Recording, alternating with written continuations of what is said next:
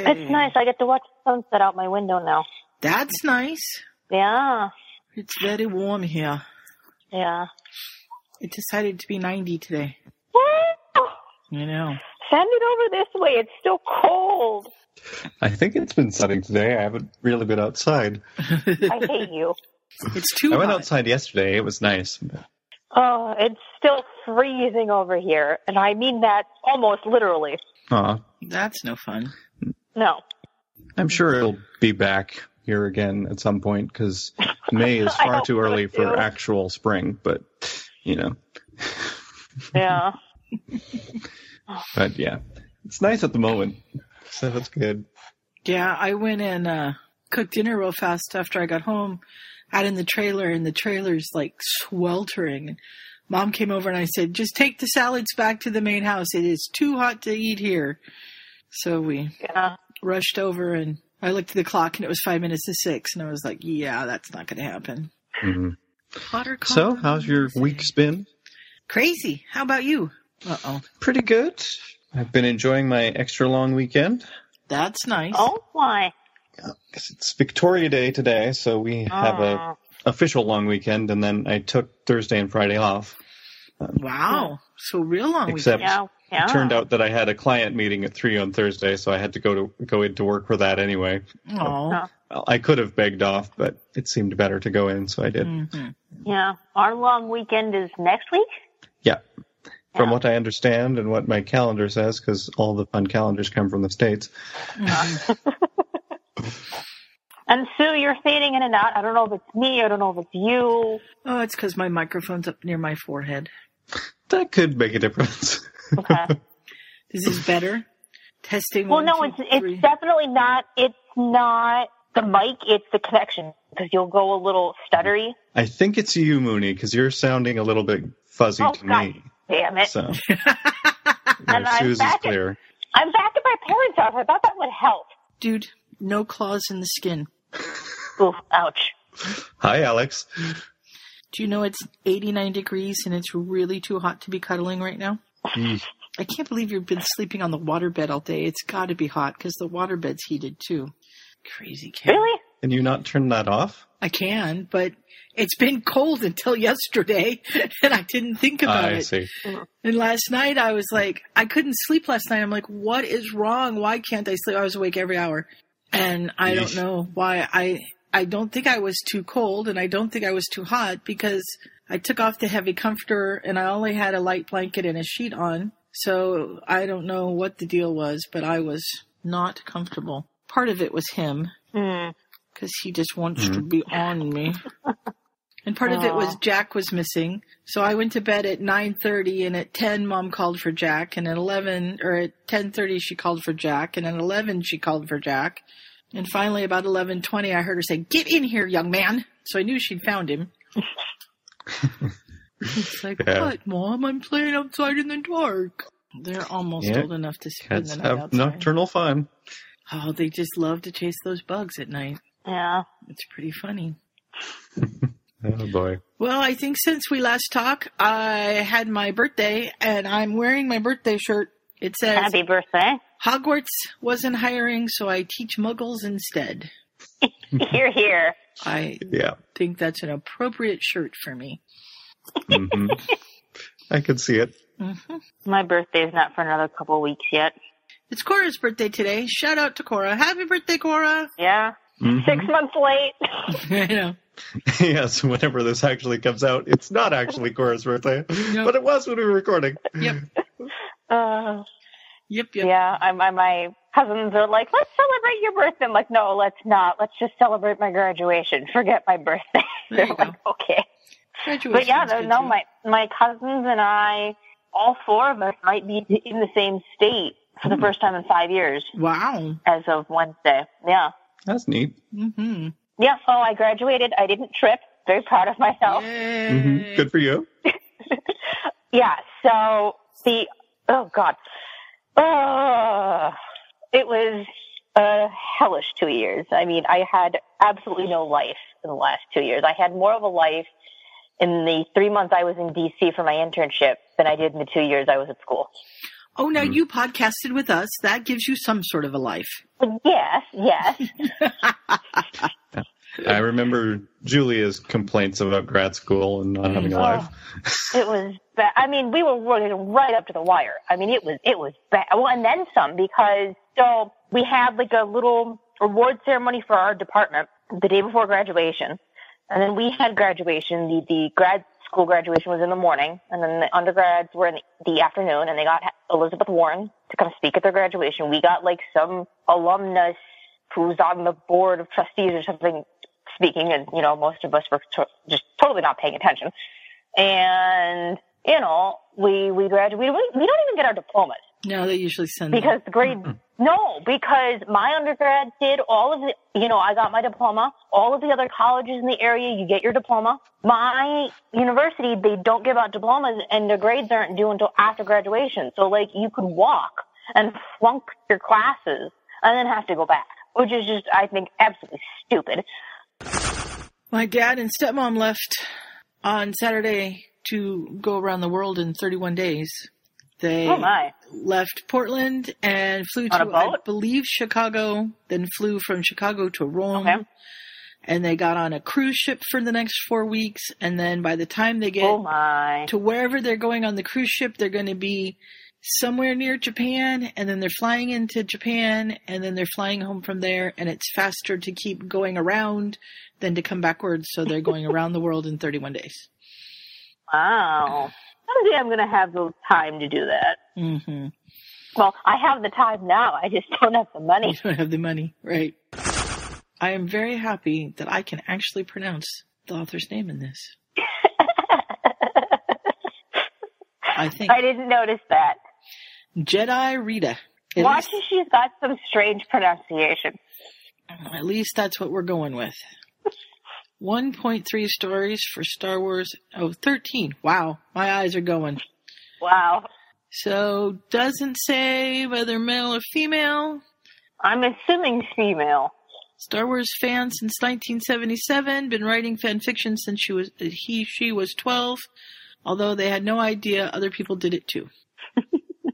this is my first time posting anything on the internet, but they've got quite a few stories here. So there you go. Oh. Oops! Now I got to go back and find the one. Well, maybe I can just go backwards. Will let me do that? Ha! There we go. You do okay. So, are we ready? Is Scott here? Or did he leave us? I think he left. Okay. So we'll Or he left insofar as I know he hasn't come back. Okay. We'll introduce him and then get going. So, There's something weird going on. Oh my. We need search and rescue for Skype. Well, I mean, come on. We've got two Hufflepuffs here. You could just go find them. We could. You've got three now. what have you done, Alex? You're calling people. Don't call strangers. oh dear. Wow. I You almost have ruined Charlie to tell for me there. almost. And I told Alex, you are not welcome in my bed with squirrel breath. Who dares enter my chamber? Can you do that again? Who dares enter my chambers? Save that for something. It totally needs to be you. you know Yeah. what? I think she just replaced Scott. Sex and snorkags. Awkward. Yeah, Google I have Foo is Google always Foo. useful. Okay, Google I have- came I was hung out having with us. fun. Well, that's oh. always good too. We're not fun anymore. You're a different kind of fun. You don't want it to be the same kind of fun. I was Trust gonna say, me. I don't want to know what kind of fun you were having. And that's all we're gonna say about that because Because we don't want to know what you were doing. thanks. Now you're just making it seem even worse. you are evil. She's just trying to separate church and state. It's all doing the Ryan thing. Oh, did you want to hear my stupid story? Yes. I know you did something because you sent me a message and was like, "Do I have a story for you?" And I'm like, "Oh no." I'm sorry. that just brought a lot of memories, and I'm thinking, oh shit, me and my oversharing. You do like to do that. She flews the headmaster's office, and Albus says, Good evening, Minerva. Is there a problem? Albus, I have an unconscious death eater tied up in my office.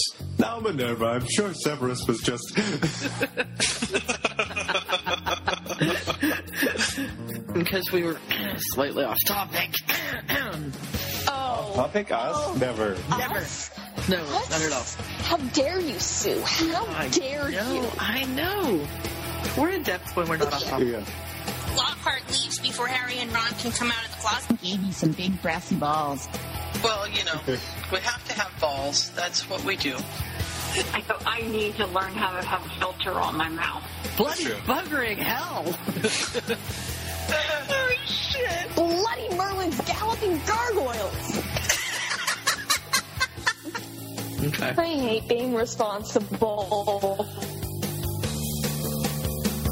Welcome to Potterfic Weekly, the flagship podcast of the family of podcasts that is Potterfic Weekly. I'm Sue, And I'm Mooney.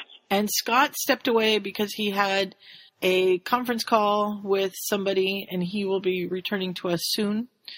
Tonight we are we're hoping. Tonight we are starting a new story. It's Becoming Neville by Jedi Rita. I found this story because somebody posted it on the forum, and the one I read was the uh, PG-13 or R or whatever. I don't even know how the ratings work, but anyhow, it was slightly more risque than the one that we're reading for the podcast. And I said, "Ooh, I like this story a lot, but I'm not sure." Ah, that we want to go the way that it's going. And somebody said, Hey, do you know there's this Leslie rated one? Do you want to do that one instead? So that's the one we're doing. And I think it's kind of a, a really fun story. I read it for two weeks ago and I haven't reread it, so we're going to bumble our way through it. me neither. But I think we're okay. It'll come back to us. Yeah. I just am having a lot, a really hard time getting into this story. Really? And don't get me wrong, I have nothing against Slash. It's not that. Just somehow it seems too contrived to me. So there shouldn't be Harry Slash in this together. one. Which one are you reading? Are you reading Well, the right they- one? not, not, I hope so. Yeah. yeah, because everything else matches. Well, not, not so much the Slash. It's just like the, the closeness of Neville and Harry, just like something feels off about it. Okay. The other one is slash, but this one shouldn't be. So, I mean, it's basically the same story. It's just that they've added or subtracted, depending on which way you're looking at it, some of it to make this a little less.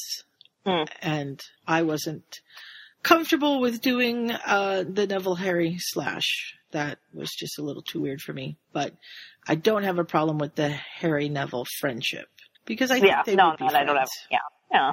What we've got is Neville hating London, especially London in the rain, and he's trudging along behind Professor Lupin, and he's made up this little children's rhyme in his head. Step in a puddle, Gran's in a muddle. Okay, that's not very good. But he's really mad at his grandmother because she was getting ready for her annual garden summer party, annual summer garden party, something like that. And she fell and she broke her hip and now she's in the hospital.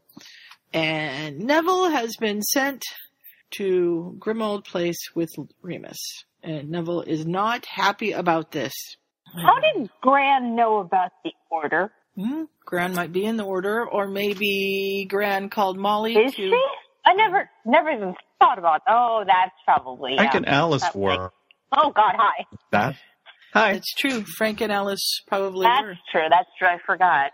I So- don't know if she would have known that they were reforming it necessarily, but she probably could have Mm. had some people to ask. I don't know. That's true. Or she just told Dumbledore. hmm Mm. So, derailing us immediately, what are you doing with Critical Role? it actually just went live today, so I can talk about it. Uh, we're doing missions now. Okay, you totally, A- you totally got lost. I heard we're doing. Say it again. Oh, all right. I wonder if it's trying to use my headphone microphones instead of my actual microphone. But and he's gone again. Oh gosh, that's not me. Scott, come back. We can't hear you at all. I'm still here, as far as I'm aware. All right, third time's a charm. Let me check my Skype settings. Okay. Auditions went live today for our project that we've been working on lyrics for of taking all the songs from Hamilton and rearranging them and rewriting them and working them in different orders to do the Chroma Conclave arc from Critical Role. Oh, fun. oh my God, Hamilton is fantastic. I'm obsessed. I am playing Thordak and Grog and possibly more people depending on how many auditions we get. Very And- fun. hmm So it will be an interesting project. Sounds like. And totally not anything up my alley because I don't sing. well, some of them are just rapping. Or right. Yeah, I probably, well, I sort of rap. The writing's pretty much done now. That's why they were opening the auditions for things. We just, all the people who were helping with the writing get to pick their favorite parts 1st Mhm. And then now it's open for everybody to try out for things. Oh, that's great. There's Percy and Pike are the two major parts left. And then there's lots of ensemble and like random NPCs and things that people can be. Yeah. Is Victor written in there somewhere? Mm-hmm. I can't wait to hear this. Yep. That'll be The fun. latest marketer of black powder. He couldn't be prouder.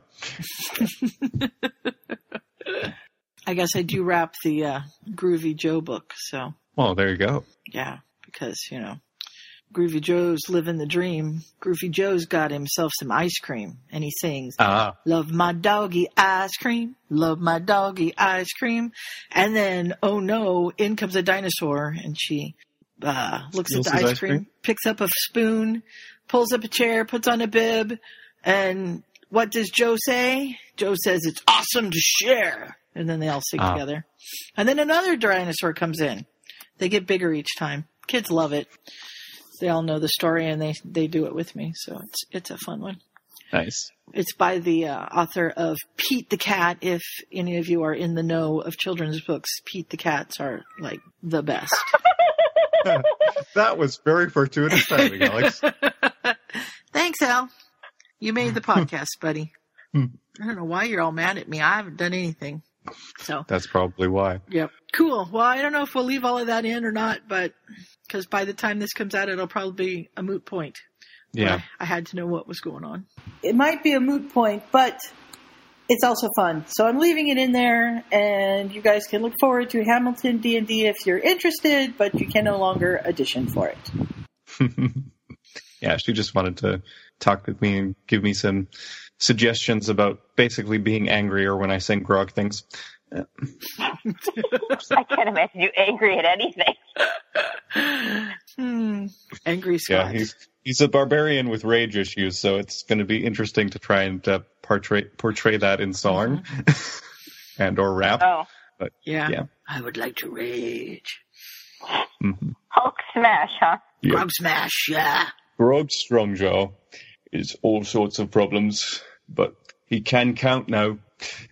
Yeah. Yeah, and he can almost, he can spell his name too. hmm There's a whole song about that. the bit it. where, uh, well, part of a song is the bit where Pike's trying to teach him to read. Mhm. So the uh, the Philip song from Hamilton has become Grog and Pike instead. Oh, fun. So Wait, which Phillips song from Hamilton? take a break. Oh, okay. Yeah. The other Philip song has become uh, Victor, the Oh. the one where he's being all cocky and going to Yeah. accuse the guy. That's Yeah. now Victor, and uh, Vax trying to, or Percy trying to buy black powder from him. Iocane powder. Never mind. Not quite the same Also thing. dangerous, but not the same. Inhale this, but do not touch. I smell nothing. What you do not smell is called iocane powder. It is odorless, tasteless, dissolves instantly in liquid, and is among the more deadly poisons known to man. Yes, black powder. Poor Victor, he's down to just two fingers on one hand, I think, from the black powder. So, all right, we have to go back to the story. We're very bad. At least I didn't miss too much of it. No, no, you didn't. and we introduced you. We just said you were on a conference call. So there you go. Oh, good. Neville's So Neville's heading to Grimmauld Place Mhm. behind Remus and jumping in all the puddles. Yeah, make it a mess. And then he runs into Lupin because Lupin stopped and Lupin doesn't know what's going on, but he's like, your grand's gonna be okay. And Neville's just scowling. It's hard to see Neville scowling too. But there you go. Mm. And he, Remus fishes the address out of his pocket and hands it to Neville and says, Here, read this silently and memorize it. And now think about what you've read. And all of a sudden, the house appears. Hmm. Go in. Neville's kind of like, hmm, maybe this is going to be a cool trip after all. For all of five seconds until he goes to the door. Yeah. yeah. The walls are gray and streaked with dirt. You can barely make out the pattern of the wallpaper. At least the kitchen's not so bad. And he, uh, Remus makes dinner. I love this. Wait, Lupin was fussing over an, by an ancient ice box that looked older than Neville's gran. Mm, that's pretty old. And Trevor is allowed And to, hasn't been keeping up. to have free reign. Mm-hmm. He can go in text fine, Mm-hmm. various other things. Mm-hmm. Yeah. I didn't know toads ate mice, but I guess they must. Mm, I don't know that I they guess. Because he says, do, I don't suppose your, your, uh, toad will eat mice. And Neville's like startled and Remus says, oh, well, I suppose Hedwig will have to take care of the mice. So I Hmm. don't think, Oh yeah, it's the um, it's the bookworms from the library that they Yeah. talk about Trevor eating later. yeah, there you go. And about this point, uh, Remus lets him know that Harry's there too. Although Harry's not good company at the moment. Neville, who thought he was going to be alone in the house with Remus, suddenly perks up. So things are looking better. Um, Until he actually tries to go and talk to Harry, and then realizes this is not going to be much help. yeah, No. Poor Harry. yeah. Yeah. It's not a good time for Harry. And so he shows him to a room with a large bed and dusty curtains and a small fireplace and moth-eaten, overstuffed chaise lounge, a wardrobe and a small desk and chair. And he says, okay, this is yours. And Neville's like, oh, goody. And it's so, the glass of the window is so encrusted with dirt, it's hard to see through. And Remus says, well, the windows are concealed for safety. oh, well. Neville. I thought it didn't matter. Isn't the house um It's, yeah. what, unplottable? Magically concealed already. Yeah. yeah. But maybe this is part of the magical concealment. Oh. I don't know. Gravy windows. Either that, or Remus just doesn't want to clean them all. that could be. Uh, no, no, they're they're concealed. For we did that on purpose. Yes. Um, Yes, yes. Need to keep them dirty for your own safety there, Neville, sir. yeah. So Neville tries Harry, but Harry doesn't answer. And then about dinner time, he tries Harry again, and still no answer. So he goes down, and he uh, Remus says, "Come on in." They have uh, found Molly, who's popped in to make a nice dinner for his first night, Aw. which is good. And Neville asks about Ron, and uh, he's doing well enough, but he has some rough spells after the brain incident. hmm Well, You know, we apparently never- having more trouble with the brains in this than we hear about in canon. Yeah, we never did hear anything in canon or the after effects of Ginny being in the chamber. Nope. Nope, those are all outtakes. Yeah, mental health doesn't exist in the wizarding world. No. I think the only reference we get is Dumbledore being a bit mad in the first book, but yeah. Mm-hmm. Well, no, we get Betty, Mrs. Big. That's Hmm. true. And then they s- go ahead. No, never mind. They start dinner, and Molly's worried about Harry, but Remus says he knows when dinner is. He'll come down when he's hungry. And about five minutes later, Harry wanders in and talks to them for a couple of minutes, eats, and then leaves quickly. but he wants to see Ron, and she says he's not well enough yet. So, Everybody's having a rotten summer. hmm hmm Yeah, nobody's really having a good time. No. Remus tries, but Yeah. And uh, Neville's kind of thinking about Harry and, you know, the boy who lived, he should look like Oliver Wood, but he's not. He's scrawny and, oh, and then there goes the phone. yeah. I liked that passage. It's like, yeah, we'll wait. Okay. Ooh, private comments. Private callers. Ooh. Can't be Ooh. important if it's from a private caller. We don't talk to them. But um, I I did like it. that passage in the uh, in the thing where it's like he'd seen a boy on the train who looked exactly like he thought the boy who- who lived should look, and then he found out later it was Oliver Wood. Yeah. And the boy who lived turned out to be a scrawny, short kid with messy hair, glasses, and ill-fitting clothes. Hmm. Isn't that though the way it is? that the people that we want to look up to and, and idolize are never quite what we think they're going to be. Amen.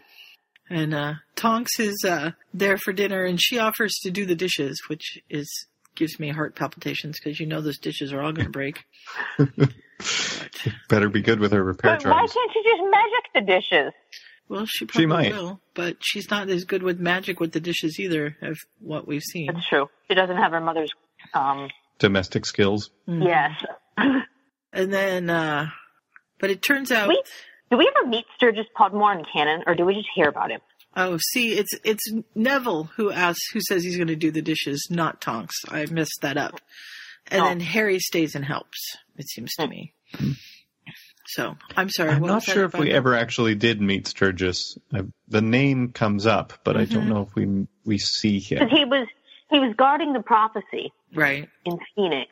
And he's probably related to uh, Nearly Headless Nick's ghostly rival, Oh, Sir Patrick Delaney Podmore, oh, Could be oh. I just thought of at this point. interesting.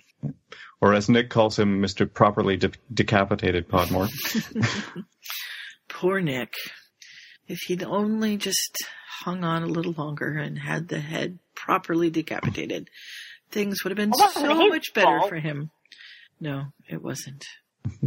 but so they get up to the room and Neville are up to their rooms and Neville offers a chocolate fro- frog and Harry says no thanks and Harry just says I'm going to read my magazines in bed be- or go to bed because Molly gave him some magazines and Neville's like can I read with you for a while and Harry's not sure but he finally just shrugs and lets him in and they share the magazines Yeah. and Neville asks, you know, what are you doing here? I thought you were supposed to be with your aunt and uncle, and and kind of asks him more about this place that they're in. And Neville, you know, Harry says it belonged to Sirius, and Neville says he was your godfather, and that pretty much just shuts Harry down because he's still really grieving Sirius because that's where we're at. We're right after Sirius died, Mhm. and So Neville pretends to read for another half hour, and then goes back to his room. hmm And we're on to chapter two. yep, Poor Harry. yeah, poor Neville.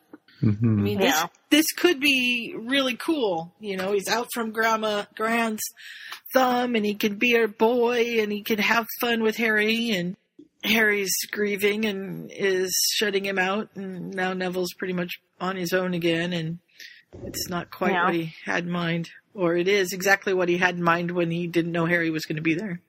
hmm Fortunately, in this chapter, he finds something a little more exciting to do. hmm Yes, he does. But first, he has a bad night. He doesn't sleep very well. Oh, poor Mhm. Neville. He Has very strange dreams with Mhm. combinations of. First, he's expecting to dream about Bellatrix because he does that a lot. But in this case, he's dreaming of his gran at St. Mungo's and wandering around, and he just keeps telling people they're not getting better. And then his gran is like, "Look at these eggs. They're not supposed to be purple. Do, Do something, something." Neville." It's like, what do I do? He finally Uh, he gets has up very and strange he's dreams. totally dragging, and Lupin's like, "How'd you sleep?" And he's like, "Fine." Then Lupin's going to do some research for the Order, and he says, "You can help me with that if you like, but you might want to just explore. I won't mind." hmm And so he says, "Nah, maybe I will look around the house for a bit and get acquainted with where things are, because he figures he's not very good at research." No, you know, he finds a short stairs up to a door, and he thinks he's going up into the attic, and he ends up on the roof, Mhm. which is pretty cool. And of course, it's concealed, so he can. He's probably well enough hidden, but he needs to check with Remus, and he turns around, and there's a greenhouse. And he is. I'm just trying to imagine the blacks having a greenhouse. Well, but it's a greenhouse full of poisonous and deadly plants. I can No, I totally Yeah. see that. Yeah, yeah, I guess. I mean, I, I imagine even- they would establish that it exists and then just make the house house elves take care of it. Mhm. Yeah, yeah, yeah. I mean, I, I can't see Mrs. Black with her little watering can. Or it would have been one of the things where like uh, great aunt Prunella was really into potions and she put it there, and so now it's a tradition. Right. You know, and it's in terrible shape. Mm. It's it's well stocked, but everything's dried. The glass is broken. Neville gets there and he gets to the door. You know, first of all, he hesitates. It's co- of course it's covered in pigeon droppings. Yeah. And he's like, should I go in there? This could be dangerous. But just the call, the gardening call is just too strong for him. And Oh, he, Neville. he has to go in. And having spent all day yesterday in the garden, the last two days in the garden, I understand the call of it. It was sunny. It was warmer than usual. And our garden is on the south side, so it gets all the sun. And it, it was Mm. miserable yesterday after about noon. And then we came in and had a early dinner. We like to do that when it's warm out. We have our big meal in the middle of the day and rest and then go back out towards evening so that we can work out there. Mm, and so we went sense. out when it cooled Yeah. off a bit and weeded around the broccoli and cabbage plants so that we could actually have broccoli and cabbage, which would be nice. Mm. But yeah, I, I understand the call of the greenhouse. And he, the door's locked, but the glass around the door is all broken, so he just reaches through it and lets himself in. Yeah. Yeah, that's handy. hmm I wonder if somebody broke into it already or if it just happens to be that way. I imagine that it's just, I mean, most of it's falling in, so it probably could have been a hailstorm or a windstorm or something, or, you know, we don't know if there's trees or limbs around that could have broken in. I, I'm thinking it was probably just really old and falling apart rather than somebody tried to Mm. break in. Yeah. So, So it seems like the sort of thing Sirius would have done, but I don't think he would have been interested in the greenhouse. So, mm-mm. And Regulus probably wouldn't have because it was a you know a family thing, so he wouldn't have broken stuff. He might have. Yeah. yeah. Yep, you're probably right. So I love, I love this. It says, you know, he scouted through and he found all kinds of equipment and he found fertilizer and some plants and gloves that he wouldn't put his hands in anyway because who knows what's inside there. And Somebody has sense. yes, half the roof is missing. The floor is littered with broken glass and bird droppings. It's a mess and probably not safe. And it would take forever to clean up. Neville was in heaven. Yep, he's got a project. Yep. Yeah.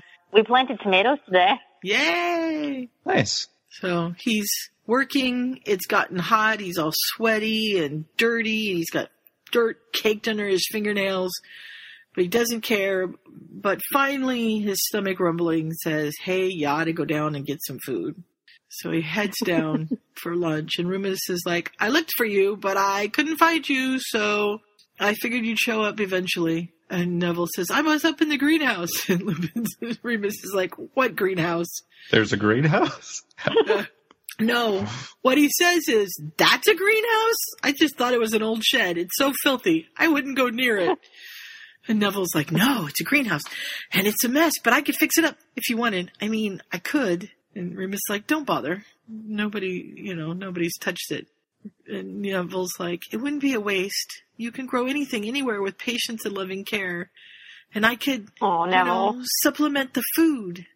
And it would be worth it to me. And Remus, realizing how important this is to Neville, says, go ahead, just, you know, be careful. And he asks about Harry. Harry has not come down. Remus says he stays up in his room most of the day. He just comes down when he's hungry. I'm surprised he even eats. I know. He probably doesn't some days, but hmm you know. That's true. Yeah. And Neville goes back up to the greenhouse and works until it gets dark. And then he makes a list of what he needs. And then he falls asleep, exhausted from a good days of hard work. And there's Bella. Of course. Because she likes to visit dreams and be spooky scary. and you know, he's dreaming and there she is. She's her hair's flying around and the wand's pointed at his heart and he's like, Move, move and she's like, Why even bother, little boy? Little more than a squib. And he's thinking about Snape testing the potion on Trevor and all of this stuff and he lurches awake and he's trembling and afraid and he goes and knocks on Harry's door and says, Poor kid. Please, please let me come in there with you. Harry invites him in bed, crawls over and falls right back to sleep. Doesn't, you know, Neville says, I'll sleep in the chair, just don't make me be alone. Poor kid. Yeah. And Harry just says it's big enough. It doesn't matter. hmm Neville says thanks, and then he falls asleep. And we move to chapter three. He sleeps better that night than he has in a long time, Mm-hmm. which is nice. Over breakfast, he tells Remus about the things that Harry taught the students in Dumbledore's army. Mm. Remus comments on uh, how cheery he is. Hold on, hold on. Before we get to that, he poured himself a bowl of Witchabix and joined Professor Lupin. Mhm. The Witchabix shows up a lot in this story. Uh-huh. They're an easy cereal to eat. Have you don't- heard of what- Witchabi- Witchabix before, or is it just something that I've read in this story and there's other? Because Yeah, there was something- one where there was oatmeal that had like dragons or something in it, and they would Fun. attack each other and stuff like that. What was that, Mooney? That sounds like so much fun. Yeah, it's it's uh it doesn't animate till you add milk, and then you add milk, and then they come alive and fight and I don't can- remember that one. Fight, fill them down into your tummy. Harry's fairly young in it. Hmm. I think Witchabix is something Jedi Rita came up with. I don't remember reading it before, at any rate. Okay. It's uh, it's the bachelor food, which Mhm. gets disparaged a few times when more people come over. Yeah, well. Yeah. I've never like actually their had cereal. the Muggle version of it either. What is the Muggle version? Weetabix, I assume. What are those? I don't know. All I know is they're a cereal that I think got sponsored by baseball at some point. Aren't they like um? Are they like wheaty wheat? Not um. What are those called? Uh, a little square cereal with sugar on top. No, Bix. shredded wheat? Yeah, they're like shredded wheat. So Weetabix is like shredded wheat, and when I was a kid, they come in in like wafers or loaves. They're about three or four inches long and two and a half Oh, the big inches. ones. Yeah, yeah, yeah. Okay. And Yeah, when, yeah, I think ones. maybe I have seen those. when I was Much a more kid, used to shredded wheat, but yeah. you would soak them in warm water, then take them out of the warm water and put them in a bowl with sugar and milk on them and eat them. That's yeah, how that's we what we did would it do with shredded wheat. Yeah, We just put, is- put put it in warm milk. Never mind the water. Oh well, that's no fun. So I believe that this is uh, the British or uh, New Zealand. I actually it's Australian and New Zealand's version of shredded wheat. I think I actually learned about it because the baseball one, I think I was thinking of Wheaties. Yeah, Oh. But Weetabix, I think I learned about in Buffy fanfic because apparently Ah. Spike likes it. and it shows up in Giles' cupboard a couple times and things like that. Hmm. But, and I remember because some somebody who was writing a fanfic is actually from England and referenced the commercial, so I had to look it up. And there's Mhm. there's one where it's the the Robin Hood TV show that they had on at the time in like the 50s or 60s, whenever.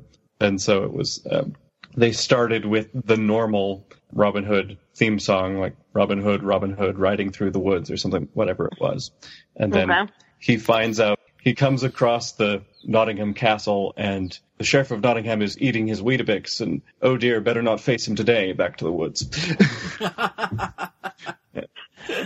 Interesting. so it's kind it's kind of the same symbolism as they did with the Wheaties. Like if you eat your Weetabix, you're gonna have a really great day kind of thing. hmm Yeah, but it I remember it because of the song amused me. So which Anyhow, mix, minor details. which I'm sure is quite a bit like Weetabix, and the author's banging her or his head, going, "Really? That's what you chose to focus on?" But hey, it's Pufwa. That's what we do. yep. he's curious about what Harry does in his room all day, and Remus says, I don't know. I know this year's been hard on him. And Neville says, I bet he misses Ron. And he's like, Yeah, that's part of it, but he's also mourning for. And then Remus sort of chokes up. Oh, Remus.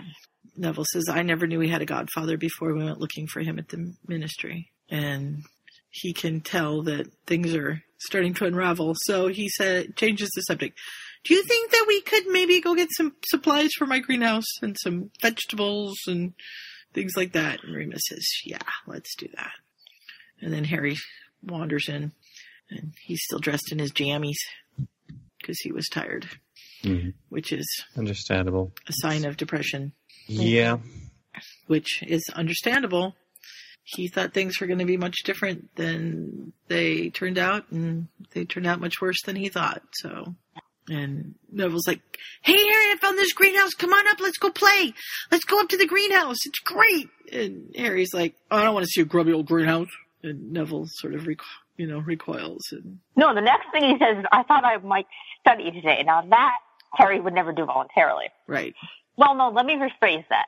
He might have done first or second year, but then his academic performance just went out the window after that. So, yeah. yeah. So Neville goes up to, he goes and retrieves books from the library and heads up to the roof to try to identify what plants are left in the greenhouse.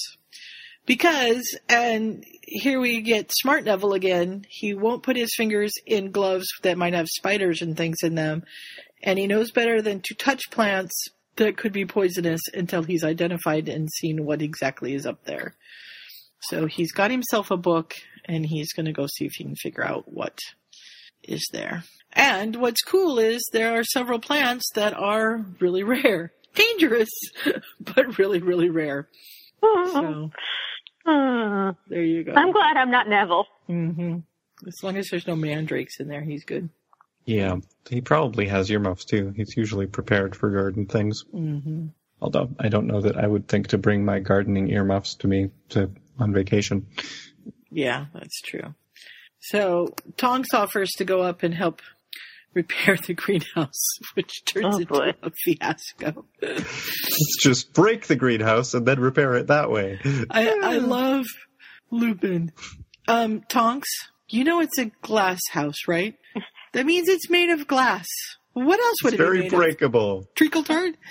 You just want to be careful. Well, of course we do. We don't want to get cut. he gives up on her and he just turns to Neville and says, Be really careful with her, okay? I mean, extra careful. Neville's like, I don't understand, but all right, whatever. And then uh, they get up there and, and Harry even goes with them. And Tonks is like, This is grand. You can see for miles around. You can do a little snoot sunbathing up here, right, Neville? And Neville's like blushing scarlet. And he's like, Yeah, you're just a little out of my league, Tonks. And so she tries to repair it, but she breaks more of it than she actually repairs. Well, at least she can use magic, so she does manage to fix some of it Mm-hmm. eventually. Well, they could too. They can use magic. They're not old enough. No, I know, but they still can, and they wouldn't get caught because remember, at the end of I think it was the end of Phoenix, or maybe the beginning of Prince. Dumbledore's But I explaining don't think this. either of them know that No. How do they not? because they haven't tried because they think they'll get caught. Oh, kids. No wonder they're Gryffindors. Yep.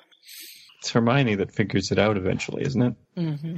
I don't remember that. Or she is at least, I don't know if she's the one that finds out about it, but she is very incensed when she realizes that the whole trace thing only affects Muggleborns or people in Muggle areas. Mm-hmm. Mm. Yeah. And Harry sends Neville a grin and he's talking about Tonks and he says, She's even worse than you. Oh. And Neville knows what he's going to say and Neville gets really mad. You don't have to stay up here. I know you're not interested. You go. I'll stay with Tonks. And then he moves, he just starts to ignore him. And Tonks tells him that a green thumb is a good skill to have. So, Mhm. but Tonks can't even grow weeds, so she's not a good one to talk. But And No. she assumes that he must be an ace at potions because she's so good with plants, but Mhm. Uh-huh. No, not so much. um, nope. yeah. Yeah. She's like, mm, he doesn't like me either. I always got the feeling he'd just as soon boil me in oil as mark one of my potions. Mm-hmm. But, you know, he's a good guy. He's on our side, and um, I can't think of anything else good to say about him. Yep. yeah. And she heads down for the meeting and leaves the rest of the cleanup to the two of them. And after they leave, Harry says, I like her. She's a bit of a nutter, but she's fun. I love this. I mean, oh, how does it go? Still, Gryffindors aren't so bad, even though you lot aren't exactly, I mean, no offense, but Gryffindors aren't much for deep thinking, now, are they? No, they're not. Depends on the Gryffindor, but as a general rule, mm, Harry says, What's in there? And Neville says, Plants. And Harry's like, Well, I could have figured that out, even if I am a stupid Gryffindor. What I mean is, is there anything alive in there? And Neville's like, Mostly bugs.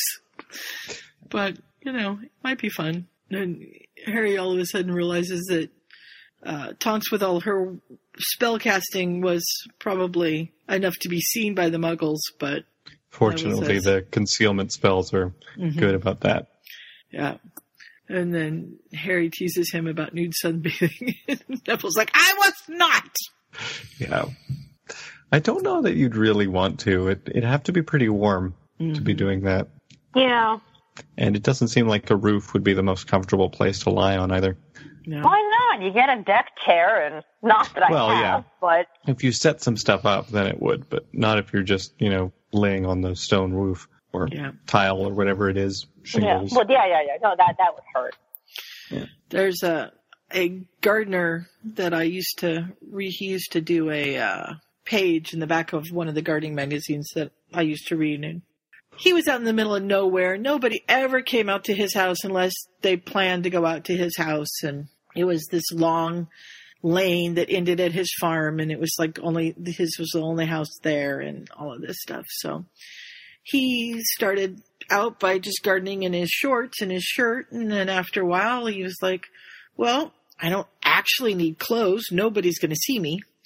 And so he's out there, and he said, "You know, I'll hear people coming." Quite a ways down my gravel driveway, so even if somebody does come unexpectedly, I'll hear them and I'll have enough time to get dressed. Well, one day he's super involved in Famous last words. Yeah, in whatever he's doing, and he looks up, and there's these two old ladies that have just arrived in his driveway looking for directions, and here he is hanging out behind one of the garden boxes and he like pops his head up and he's like hello and they're like hey we need directions and he's like uh okay, turn around and go back to the end of the driveway. And they're like, no, we can't hear you. Can you come over here and talk to us? And he's like, nope, can't. Sorry. And they finally left in a huff because he was being rude to them. But what they didn't realize was that they really didn't want him to come over. And so after that, he pretty much stayed in his shorts because his failsafe of being able to hear them didn't actually work. So the uh, sun we had around here today would make nude gardening a little bit dangerous. We had a lot of families come in today, sunburnt. A bunch of them went to the beach and stuff, and they just got fried. One of them actually had stripes on his legs because he he had gotten wet and he had sand on his legs, and literally there were stripes where the sand was uh not where the sand was he was white and everywhere the sand wasn't he was sunburned so yeah Oh, boy. He, he looked quite nice so, yeah i don't recommend nude gardening but some Yeah. people might enjoy it There is apparently a whole day for that now. mm, yes i do remember that There's a day. Oh, It's like International Nude Gardening Day. there's a day for really. Yep. Yeah, it's supposed to be like normalizing ordinary nudity, so it's not like this weird salacious thing every time somebody's topless. Mhm. But I can think of a lot of things that would be okay to do nude. Gardening just seems like yeah, you're asking for some trouble. yeah, Yeah, I you know. the sharp implements that you use. It's like And the plant? cooking or barbecuing or something. It's Mhm. not a good idea. But you know, I guess it depends on what kind of gardening you're doing. If you're just doing a, if you know what plants you're going to be planting and stuff, and you're staying away from all the ones that have thorns. But Yeah. I don't know. Scarlett has popped up to tell me that she's getting married soon. 4 Mhm. days. We knew that. Congratulations to Scarlett retroactively because she Yep. got married a month ago. At this point, I'm going to chase her off here. So we have Neville. Poor Neville. He doesn't like getting teased. He stomps inside. He says it's getting cold, and he stops inside and goes down to his room. And he's uh, enjoying a perfectly harmless dream about finding a hidden room in Grimmauld Place that's full of Honeyduke's candy. And somebody's knocking on the door, and he's like, "No one's here." And it's knocking. We're closed. And finally, he realizes that the knocking is real. And this time it's Harry who's had the bad dream. And so Neville allows him to come in. They fall asleep again. But before they do, Harry apologizes for not being very friendly Mhm. and explains that things have been hard and stuff. But maybe Neville's the only one that can understand. because Probably. Neville's parents were uh, hurt by Bellatrix, and so was Sirius. So, and they're also the only ones that have ever had an unforgivable cast on them. And maybe, Mm-hmm. maybe they do have something in common here. And Harry says, Yeah. I'm, I'm glad you're here. I don't think I would have been okay without you. Aw. Yeah, there's a few parts in here where you can see how they uh, took the direction into the slash fic version, Mhm. Mhm. Yeah. but it's good for them to be friends too. Yeah. It is, and I can see it. You know, I, they they were friendly, but because he had Hermione and Ron, he didn't develop the close friendship with Neville that he could have. But now that he just has Neville, I can see this friendship really developing. Then who the heck was Neville friends with? I don't know that Neville really had a lot of friends. He hung out probably with Dean, but not a lot. I think he spent a lot of time in the greenhouse and with Trevor. Yeah. He could have had friends in other houses too. Mm-hmm. Quite possibly. Yeah, he probably had uh, Hufflepuff friends Mm. because they would have been able to bond over plants and Hanging Yeah. out in the greenhouse. hanging out in the greenhouse. And shall we move to chapter four? May as well. right. So he's uh, going to be visiting Gran in St. Mungo's on Mondays and Thursdays. And Which amuses me because I just noticed at the end of the last chapter that new chapters of this were posted on Mondays and Thursdays. Mhm. yeah, he's There you go. Written down a list of supplies he needs for the greenhouse, and he's hoping that when they go visit Gran, they can go shopping. And Remus says, That's fine. And Harry says, You're going to go visit your Gran? Can I come? And Neville's not real sure, but Harry really just wants to get out of the house. So he finally agrees. And he buys. Um, they stop in the gift shop, so Neville gets some flowers and candy for his gran, Aw. and she says, "Oh, not more flowers." I thought you'd have more sense than that. Here's some chocolate, Grandma. Gran. oh, that's much better. hmm And she's wanting to smoke her pipe, but her the listen didn't bring the right brand of tobacco, so she wants him to get her right brand. And he's like, "I don't think you're supposed to be smoking in the hospital, Gran." And she's like, "Oh, pish posh. They'll let me smoke if they know what's good for them." And then she Yeah. sees Harry and wants to know who he is. And Lupin. He introduces he introduces Lupin first, and then Harry. hmm He tries not to make it obvious that this is Harry Potter, but of course she knows. Yeah, because everybody knows. And she's, you know, belittling him. Neville, not Harry. She's I hope Neville isn't causing you too much trouble. And Lupin says, "No, no, he's actually been a great help already. He's been fixing up the greenhouse. It's wonderful." Yep. And then he, she says, "You are going to go visit your parents, right?" Yes, Gran. And so he and Harry go up, and Harry says, "I want to go," and Neville's like, "Why?" And Harry says, "Because I don't have parents to visit." Oh, Harry. Yeah. Harry. And Gran says, "Don't forget my tobacco and some clotted cream, because you know this hospital food is really bad." And Neville's like, "How am I going to get this stuff?" hmm But I feel like if what she's asking for is clotted cream, the food is probably actually okay. It's just not what she wants to have. mhm. Anyway, he does go. They do go in and visit Neville's parents. It was a little jarring knowing what they were like in canon to see them like this. Why? Because Isn't in canon, fairly similar to can't- how they are in canon? Mm-hmm. No, because canon they don't talk. Well, Dad doesn't talk. Mom sort of mumbles and is incoherent, as I recall. Right. Oh. And so she's uh she's muttering. Yeah, she is making a little bit of sense, but not sense. She's speaking some words, but they don't make a whole lot of sense. Must be Mhm. destroyed. All of it gone, gone. Not here. No. And Neville's trying to talk to her. You know, do you want me to brush your hair? And he tries to pick up the brush, and she freaks out. Yeah. Stuff. And he's trying to tell her about the greenhouse and that he's going to fix it up. He's going to grow some flowers and all of this. Then he heads over to talk to his dad, and he wants to apologize for breaking his dad's wand. And he says, "I'm sorry about that. It was an accident." And Harry's like, "It wasn't an accident. No. He was fighting Death Eaters at the time." hmm And uh, Neville doesn't actually let him get out the phrase Death Eaters. And he says, well, he was helping protect people and saving people's lives, and you should be proud of him. And then Neville's mother notices Harry because he's spoken up and Mhm. calls him James. yeah, James, James, James, James, James, James, James. And And then she gives Harry one of the gum wrappers, and Neville's Neville kind of gets not sure what to take about this. Yeah. no, he gets really jealous. Those are his gum wrappers. hmm And Harry doesn't know what to do, but he does long for uh, a mother. So, and Neville does recognize that in his eyes. And then she Mhm. brushes She's back. kind of petting him a little bit, and Neville is, you know, not sure about this, but lets it happen. And then when she gets to brushing back Harry's hair, she notices the scar Yeah. and freaks out. Yeah. And he's, you know, trying to calm her down and telling her everything's all right. And the many nurses rush in and make them go out. And he's just inconsolable. And Harry's not quite sure, you know, what to, to do about any of this stuff.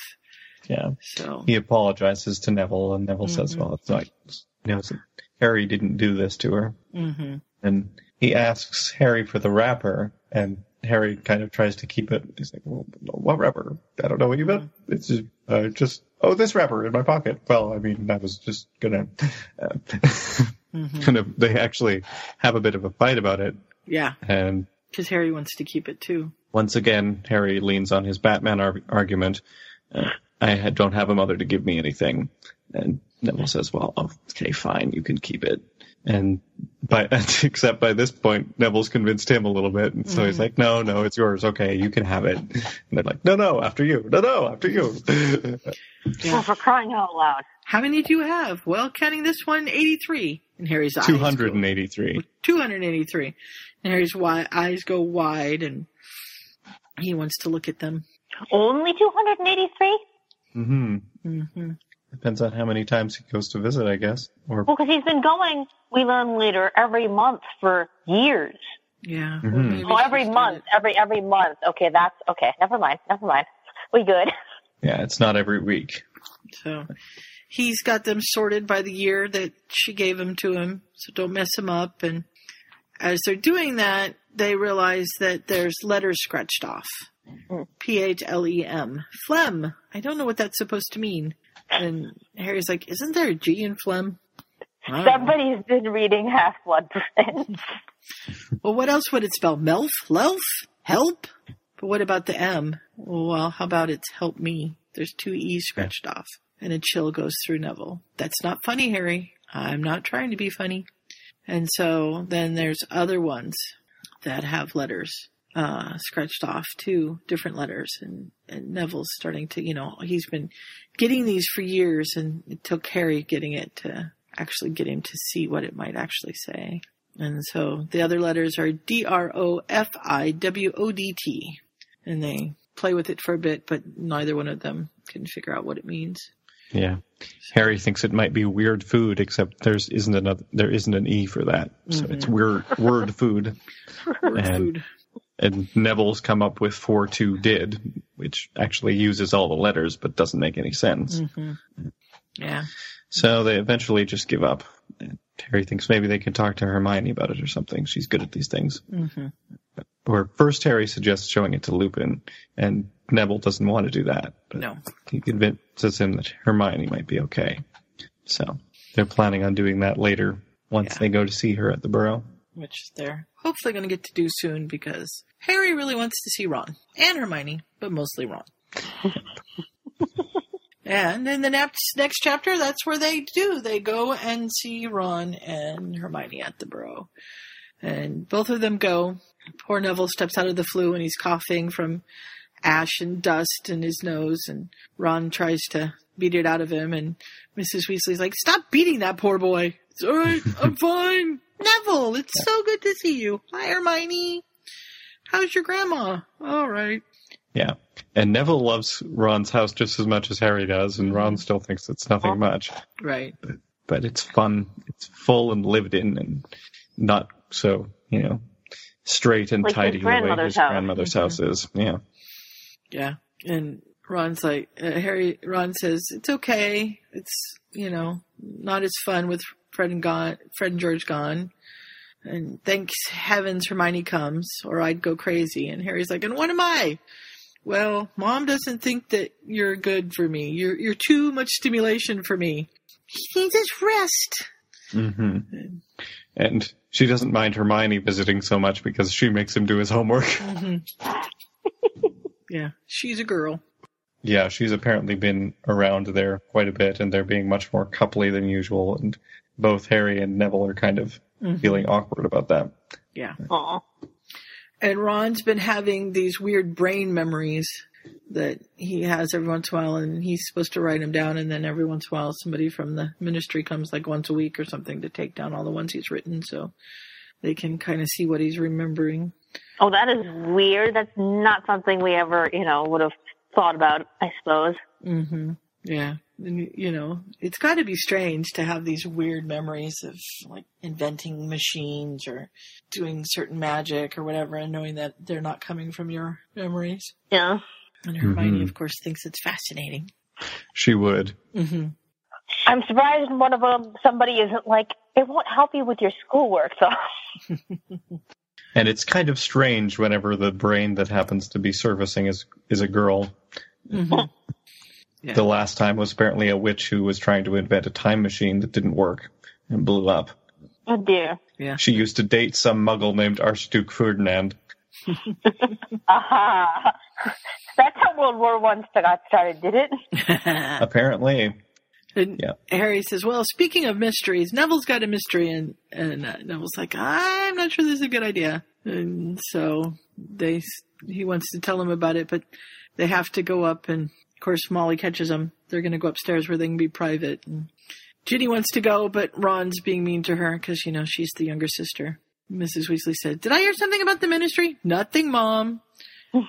you boys better behave, or you're going home." And Neville wants to get something special for his grandmother, makes up Hermione. Oh, okay. Yeah. Not before Ron says, It's not exciting, Mom, it's just Neville. Poor Neville. Neville's like, Oh, Ron. Yeah. Open mouth, insert foot. Mm-hmm. So Neville's trying to explain it, but Harry gets all excited and he jumps in and Neville gets all upset because they're his parents, dang it. And let me tell it. And the others all kind of look at Neville in surprise because he's sort of outspoken and angry and they've never seen him like that. And Hermione wants a quill and paper and starts working on it.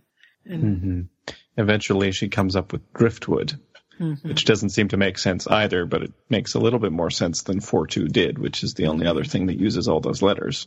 yeah. Has nobody thought about the fact that the other wrappers might contain messages, ergo, you might need to, you know. Well, they've gone through all the together? messages. No, they went through all the messages. All Oh, the did they? Oh, oh. Oops, I missed Yeah. that. These are the this ones was the only they one that didn't say help me. hmm All the other ones were the same. Or it might be help me, and then for two did, and then she's keeping going, you know? Yeah, no, it's driftwood. Okay. And Neville's like, it might not mean anything. After all, my mom is crazy. And Hermione says, this isn't the work of a crazy person. It's too deliberate. She's trying to say something. We just have to figure out what. And that kind of gets to all of them. And it gives Neville a little bit of hope. Yeah. So then he's like, well, maybe there's a potion that uses driftwood as an ingredient. And Hermione's going to look up some stuff and see what she can find. Yeah. It's at least an idea to start with anyway. Mm-hmm.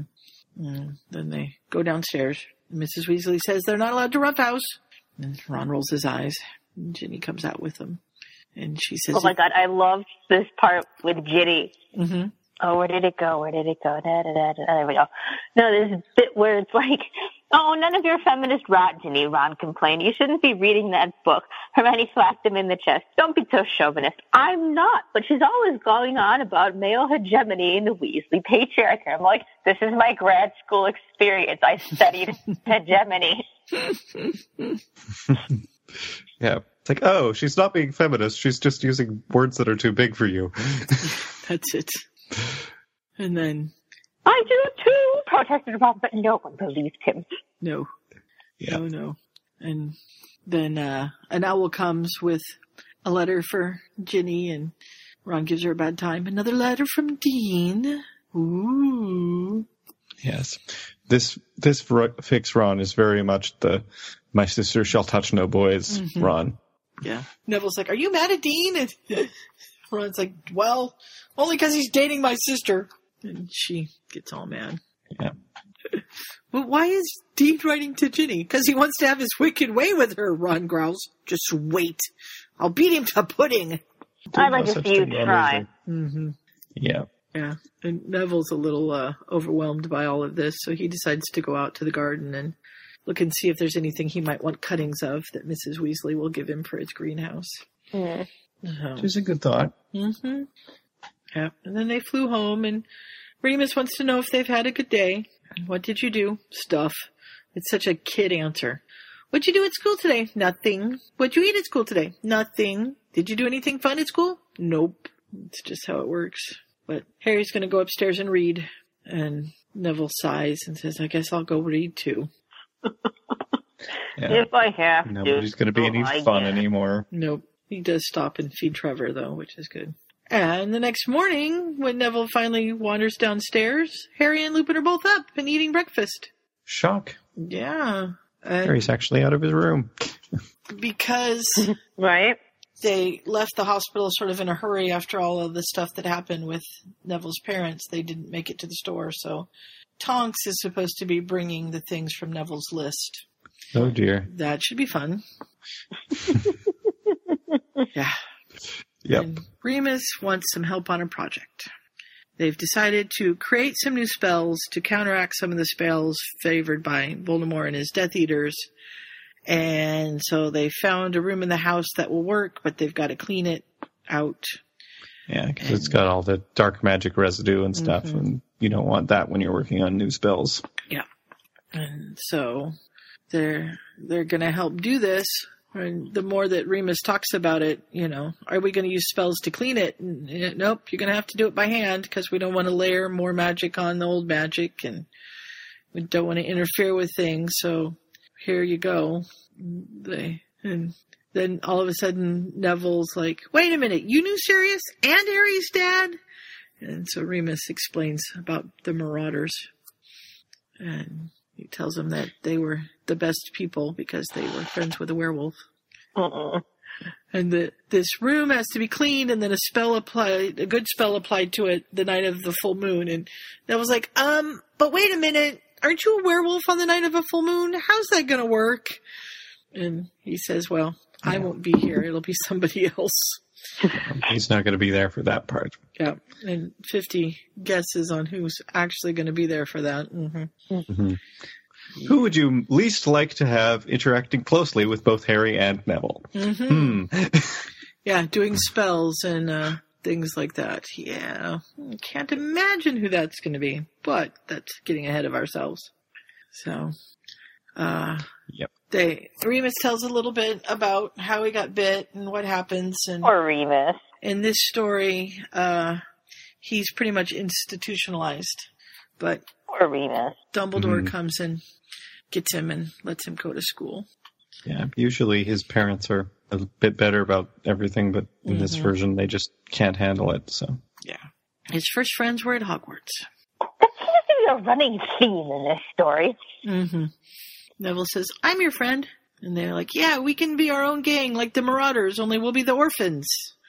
The Orphans Welfare League. Oh yeah, we'll be the Owls. That'll be great. wizards do like their acronyms. They do. But, you know, acronyms are fun. That'll be confusing. Mm-hmm. They decide to go out for lunch as a celebration. So, Yep. and Lupin says, help yourself to whatever. It's my treat. Well, actually, it's Harry's treat because it's all Harry's money. but I'm using it, so there. And Harry's like, what are you talking about? I don't want it. I don't need it. You keep it. He says, nope. I, uh, you're serious left it to Sirius you. left it to him. So Yeah. I love this. Padfoot withdrew all his money and signed it over to me in order to keep the accounts from being seized. But that also kind of contradicts canon, though, wouldn't it? A little. Yeah. It could be an alternate universe. I'm just, I'm just trying to imagine how the ministry would have dealt with that. To be like, wait, wait, wait, Sirius Black's like funds are all going to Harry. mhm. No, no, it's even worse. Sirius Black's funds are all going to Remus Lupin the werewolf. No, I mean in, in canon, in canon, and like the goblins like fighting with them over it and being like, "But you know, it's none of your business. Like, let the money, you know." Mm-hmm. Mm-hmm. Uh, Well, this was written in Yeah, no, early is- this is really 2006, so I'm not sure how much we would have at this point. It's obviously after book five. everything but seven, Mm-hmm. Yeah, because you're right. book seven came out in 2007. But Yeah, Half Blood Prince was 2000. and I love that Harry doesn't know this. He's all of a sudden like, "Oh, I have." Harry never knows about money or property he No. has. Nobody ever tells him these things. No. Poor kid. And like all these things you see about like, oh, you know, the Potters are uber rich. He's got like a house in France and like, you know, an apartment in like Hollywood or something. That's just because people are wanting to give him the as much opposite to the Dursleys as possible, Mhm. and Yeah. or give him someplace he can uh, feasibly run away to. But Yeah. Could you imagine if Canon, Harry they're not quite about that like rich. the house in like I don't know the mountains and the Rocky Mountains or something like they just fled and just said screw you and oh my goodness. It's true. I'm fairly sure there's fics close to that, although Mhm. probably not that exactly. So It would be interesting to see if there's like the opposite version where Harry gets to like fifth year and then, oh, well, I guess your scholarship is just about done. You've run through all your money now. hmm Well, and you know that's possible because we don't really know how much money he actually has. That's true. So He's just amazed by it as an 11 year old that there's this mountain of gold and copper and stuff, but you don't actually hear how much it is. hmm It'd be also fun to see like the to start it like one of those fics and like oh there's this unclaimed Potter property you haven't heard about oh great I'll maybe I'll move there and it turns out to be just like this cabin somewhere Mhm. and that's that's it that's all they had no house elves no it's just a No. you know there's a cabin log cabin in the middle of nowhere. That'd be a good place There's for a- him to go stay. Nobody'd look for him there. Right? it's a place where Sirius used to park his motorbike but that's not there because Hagrid has it hmm Or depending on which fic you read, Mr. Weasley, who's rebuilding it. mm. No, that's Possibly. canon. Mm. is it Yeah, Does 'cause Hagrid Joe give it to Mr. saying- Weasley at some point I, I don't know because Joe, I remember reading a tweet or an article or something that was Joe was basically like real sleuths can figure out where it is, and I'm assuming it was with the Weasleys. Mm, maybe. They're having their ice cream, and we have. Ooh, oh, I'll let Scott do it. Go ahead, Scott. what The unexpected visitor that interrupts their ice cream with a sneer. Ah, yes, of course. Let's see. Now I have to find it. oh, yes. Um, they're just starting on their mountainous ice cream sundae when they hear, "Good afternoon, Lupin." Oh, your God. two young and very vulnerable charges, I see. Is that really prudent? Oh, you're so good at that. well, thank you. and uh, Uremus, of course, doesn't take any guff from Snape, so he's like, "Well, I think it's fine." And Yeah, there's hardly much risk taking a trip to Diagon Alley every now and then. Perhaps you'd care to join us for dessert, then we'd have more guards. yes, But of course he doesn't. His lips twisted into something that almost resembled a smile, and for one terrifying moment, Neville thought he might actually accept. but instead, he quizzes them about their owl results. hmm keeping up with their summer assignments. And Remus says, "No, I'm gonna have them help me on the project Dumbledore asked me to work on." And Snape goes, "What?" Are you Longbottom I'm sure to mess him up. No, actually, I put him in charge. Mhm. I love you Remus. what? Because And Neville's like, you can't put me in charge. uh-huh. if you don't like it, you can bring it up at the next meeting. And Snape's like, "I'm gonna." Neville's like, "Me too." Wait a minute. It's like, Snape's right, I'll mess it up. It's, why would you do that? This is an important project. I know you wouldn't be careless about it. But I'm well, I I'm clumsy. Everyone knows that, do they? I never experienced you as clumsy in my class. He says that's Fair because you never yelled at me. Well, I'll make sure not to yell at you while you're doing this. It'll be fine. But Professor, I can't do this all by myself. Oh no, you don't have to do it by yourself. You're just in charge. That means that you get to enlist the help of what whoever you need. I'm sure Harry will help, and I'll help, and, and Neville's like, but but Snape and my gran. She says I'll never amount to much. And uh, I love ne- I love Remus. Neville, there comes a time when you must stop listening to what other people say and make up your own mind. Do you want to amount to something? Yes. Well, then you can do that. And if you think it's too much for you, then you better refuse. But know this I wouldn't ask you if I didn't think you were capable of it. Mm. And I can't imagine Lupin like yelling at anybody. He's one of those quiet, angry types. Mm-hmm. Mm-hmm. And I, you know, Neville just needs a chance, and Neville needs somebody to believe in him. Well, it's like the scene in um Half Blood Prince, where he's going on about how his grand thinks Charms is a soft option and doesn't want to take it, and McGonagall's like, "Well, your grandmother failed Charms. Like, it's high time you, you know, what does she say? Um, Yeah. oh, so something like you. It's high time you start being the person you want to be, rather than what everybody else wants you to, or something to that effect. Mm-hmm. Yeah, you know, it's good. And it's just what Neville needs, which is great. And don't they have charms to prevent one's ice cream from melting? Probably. You'd think they should, but That's no I wish I had that. I had ice cream last night. It was wonderful. I had ice cream yet. Oh my god, I went to so my dad's college alum society does like little outing things. And so we went to like a vegan, no sugar, gluten free ice cream place. Or no, well yeah, an ice cream place and we got to make our own chocolate. Hmm. That sounds like fun. Yeah. So I have like eight bars of chocolate in, in the cupboard. Hmm. That's even better. I know. So we move on to chapter seven, and I love this because this is so Tonks. The next morning, just as they're finishing breakfast dishes, they hear a loud crash in the drawing room. Mm-hmm. Sounds like Tonks has arrived, Lupin quips. Moments later, the door comes open. I've made a mess in the flower place. The bag of guano caught on one of the irons and rips. It's pretty fragrant stuff, Neville. You couldn't settle for ordinary dirt, huh? Nope. gotta be the guano. Mm-hmm. Madagascar fruit bat guano, no less. Hmm So they're and then she and Lupin start teasing everybody. mm-hmm. yeah. And this is where we find out that the it needs to be the spell for the new room needs to be done at the full moon. And they're like, but but you're a werewolf on the full moon. What were they doing with the new room again? I can't remember. Some sort of magic for Dumbledore. Okay. They're cleansing the laboratory room to become a spell creation lab so that they Ah. can do research and make new spells to counteract the unforgivables. Well, that's right. But they have to get rid of all the dark magic that the blacks did research on in there first, otherwise Mhm. it'll mess Count- stuff up. counteract each other. So, Remus invites uh, Tonks to come and help, and then what they've decided to do is they're going to work in the greenhouse while it's cool, and then when it gets warm, they'll go in and work in the laboratory. So that because the greenhouse on the roof, it's like being in my garden when it's 90 degrees. It's just too hot. I Yeah. can imagine. And Greenhouses in general are supposed to do that, so Mhm. yeah. yeah, our greenhouse is like wide open today because it's so hot in there. The tomatoes are going. I can't breathe. Yeah.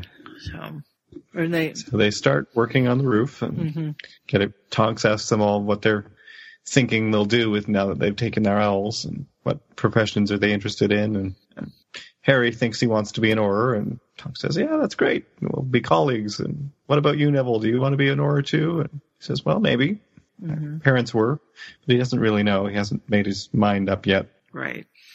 And she tells He him says, that's well- good. Keep your your options open. Maybe you'll be a potions brewer. Or research spells to fight you know who. You never know. Mm-hmm.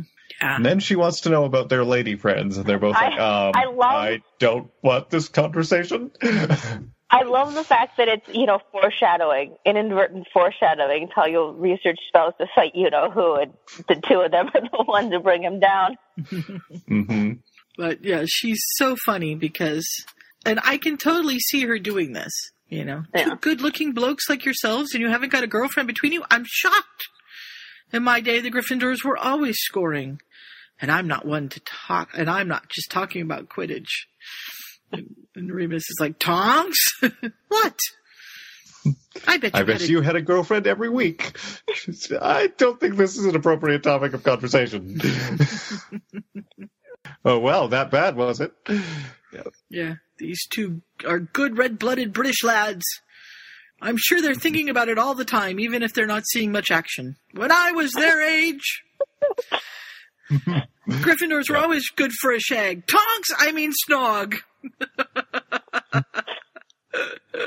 Oh, right. Uh, setting a good example, etc. Uh, boys, just remember, keep your trousers zipped and you can't go wrong. and they're like, um, just, uh, yeah. we could just not have this conversation. That'd be good. and she says, and my other piece of advice is never shag a Slytherin because she'll turn around and tell the girls how big your tops. Wand is. What did you think I was going to say? Why do they have to lump us all into one category? I don't know. That's how everybody views all the other houses at school. Mm-hmm. No point. That, you know, she's grouped the Gryffindors too. Yeah, They're all good for a shag. But not so much in the brains department. Mm-hmm. Well, yes, we knew that. Yep. So they keep working on the greenhouse and the lab, and they talk and joke, and Tonks mostly keeps the conversation going. Mm-hmm. Yeah. And then by the end of the day, he's Neville's starting to think that he, you know, he's kind of capable and maybe he can accomplish things. And he starts to think about it and he wonders if his parents' medical records Might help. might help. They were doing things in the library, supposedly researching the exorcisms and such, and Mm-hmm. um, Harry actually tries to find something about driftwood and camps, and so that gets Neville's mind on it again, and just thinks about going and getting the medical records, Mm-hmm. and that's what he's going to try and do in the next chapter, which is Yep. another visiting day. Oh, do you think he's remembered the clotted cream? Nope, probably No, not. no. Or the tobacco? Nope. Yeah.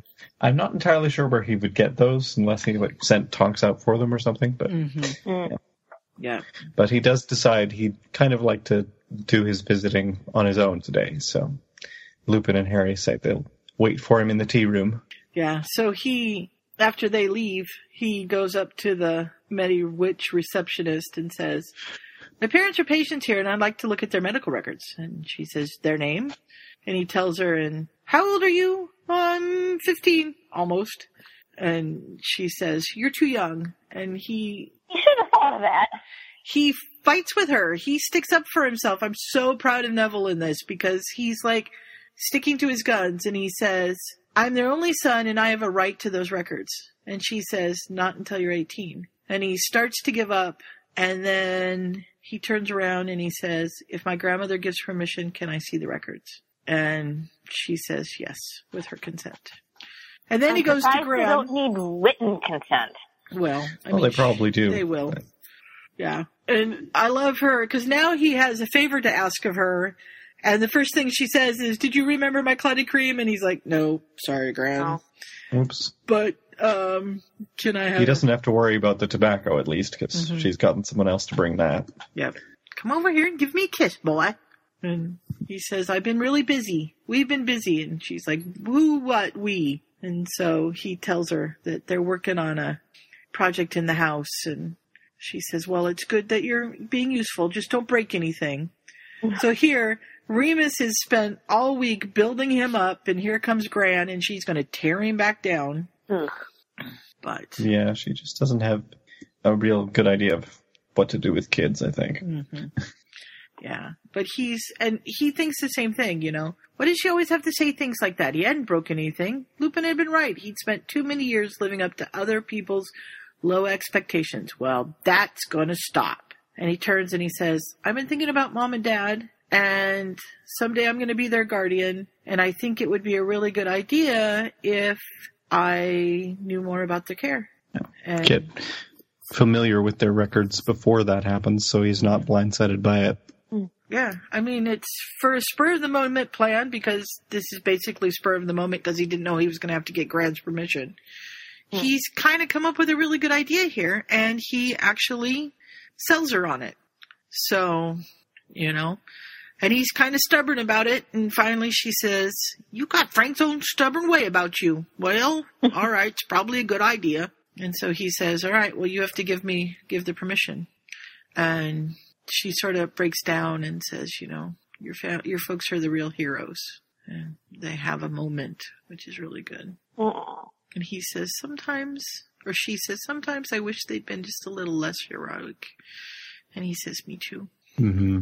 And and uh, and then they uh, get the the Medi nurse in Nettle Nettlethorn, and you know now now that's a heavy burden to place on a young child. I advise against it. And Gran, who's been tearing Neville down, is like, "Who are you calling a young child? My Neville's almost a man grown. And anyway, it's my decision." And so. there. Yeah, Gran's kind of in the that weird like Mhm. only I get to make fun of my brother thing. Yeah. It's like, only I can tear down my grandson. Yeah. So the nurse says she makes me suspicious already. She's just not a a nice lady, and you just kind of have to wonder about her. And she's like, "Well, I'll get you what I can, but I don't know how much I can." And they're like, "No, you're going to get us everything." And we want it all written out so that we can take it home and, and just read it at our leisure. And she's like, "Rah, rah." you know, yeah, she does seem to be being a little overzealous about this whole thing. hmm Yeah, Mrs. Longbottom is. He's a wise boy, bright lad, isn't he? She's like, all right. Do you want the oldest records first or the newest ones? And he says, I think I'm going to start at the beginning with the oldest. So bring us that form and be quick about it, says Mrs. Longbottom, because of course she does have to sign for it. She tells the nurse to get to work. And Neville says, thanks, Gran. I love this. Certainly, Mrs. Uh, Nurse Nettlehorn replies, By the way, Mrs. Longbottom, smoking is not allowed in a hospital. Is that so? What are you going to do about it? Kick me out? I know. Gran does sort of have them over a barrel Yeah. because there's not much they can do with her. Later. Neville does get to go look through the files, hmm and it's really not nice reading. No. It's, it's fairly clinical, but even so, it's like he could tell that you know this is his mother they're talking about. It's not hmm not pleasant. Yeah, and the files don't really say what happened because nobody really knows, but they describe in great detail the state they'd been in when they were found Mm-hmm. and the statement from the Aurors. And he finds out that that he was there. He finds out that he had witnessed them being abducted, and he doesn't remember that. Well, naturally. And so the file slips out of his hand and falls on the floor, and Harry looks up with alarm because, you know, Neville's sort of in shock. And he's like, I think I'm going to be sick! And Harry gets him a waste bin real fast before he throws up all over the place. Oh, darn, Trisha's not here for this. Aww. Yeah, Trisha, she you missed the missed vomit. out. Oh, well, Trisha, we're, we're tiling it in your honor here. Yep. And, you know, he's like, it happened right in front of me and I couldn't help them. And Harry pales, just like with me and my parents. And Neville says, You were there. Do you remember? He says, No, I was too young. I was only about a year old. And Neville says, I was about two. Is that too young? Yes. I imagine so. So I thought they were born in the same year. They were. Neville's only a day older than Harry. Yeah, so this isn't right. No. Because Harry's a year old and Neville's two in this, but that's all right. hmm Do we know No. that they're the same year, or is it just that they're born at the same time of year? 'Cause That we no, know for because sure. they would have had to have been born in the same year because they're in the same year at Hogwarts. Yeah. And also, We hear the- about the the tro- two women being pregnant together. I don't remember that part, but also Trelawney's prophecy, which Snape overheard circa December the year before, says born of the, you know, one with the power to vanquish the dark lord, Yeah, blah, blah, but born, born of Seventh month dies doesn't necessarily mean this year. It just means July. Right. But I think that they, I think they were born in the same year because they wouldn't be in the same year together if they weren't. So that makes Yeah, sense. she must be having a different split of. She's either allowing for a longer gap between Mhm. when Voldemort was taken out and when the Lestranges go after the others, or she's got a different split in mind in the years or something. Like she's splitting them. Did the Longbottoms go into hiding? Do we know if they did or didn't? Yes, they did, but Feel then they like came they did. out after um, what happened to Harry's parents, and then that's when the Death Eaters attacked them because the Death Eaters thought that they knew what happened to Voldemort. So Because I don't remember ever hearing that Frank and Alice went into hiding. no, they they did. They went into hiding too because the prophecy could have been either Neville or Right. James and Lily. So they did go into hiding, but they came out after what happened to to James and Lily. I'm pretty sure that's But right. I but I do remember a theory that part of Neville's memory problems or because somebody obliviated him because he saw what happened. Yeah, I think that's fanon. I don't think that's canon. But oh no, no, I know it's not canon. Yeah. I know it's not canon. That's come up a few times in different stories, and Mhm. they have a version of that in this one, but it's not quite the same thing. Yeah. So For once, I actually read the whole story. ah, I've read the whole story, but it's been a while, and it was the other version. So this will be slightly different, but probably not. So Neville's understandably upset, and Neville's like, "I I need to be ready to face Bellatrix the next time she won't go away. She won't get away. I have to make her pay for what she's done to my mom and dad. You have to teach me spells so that I can face her."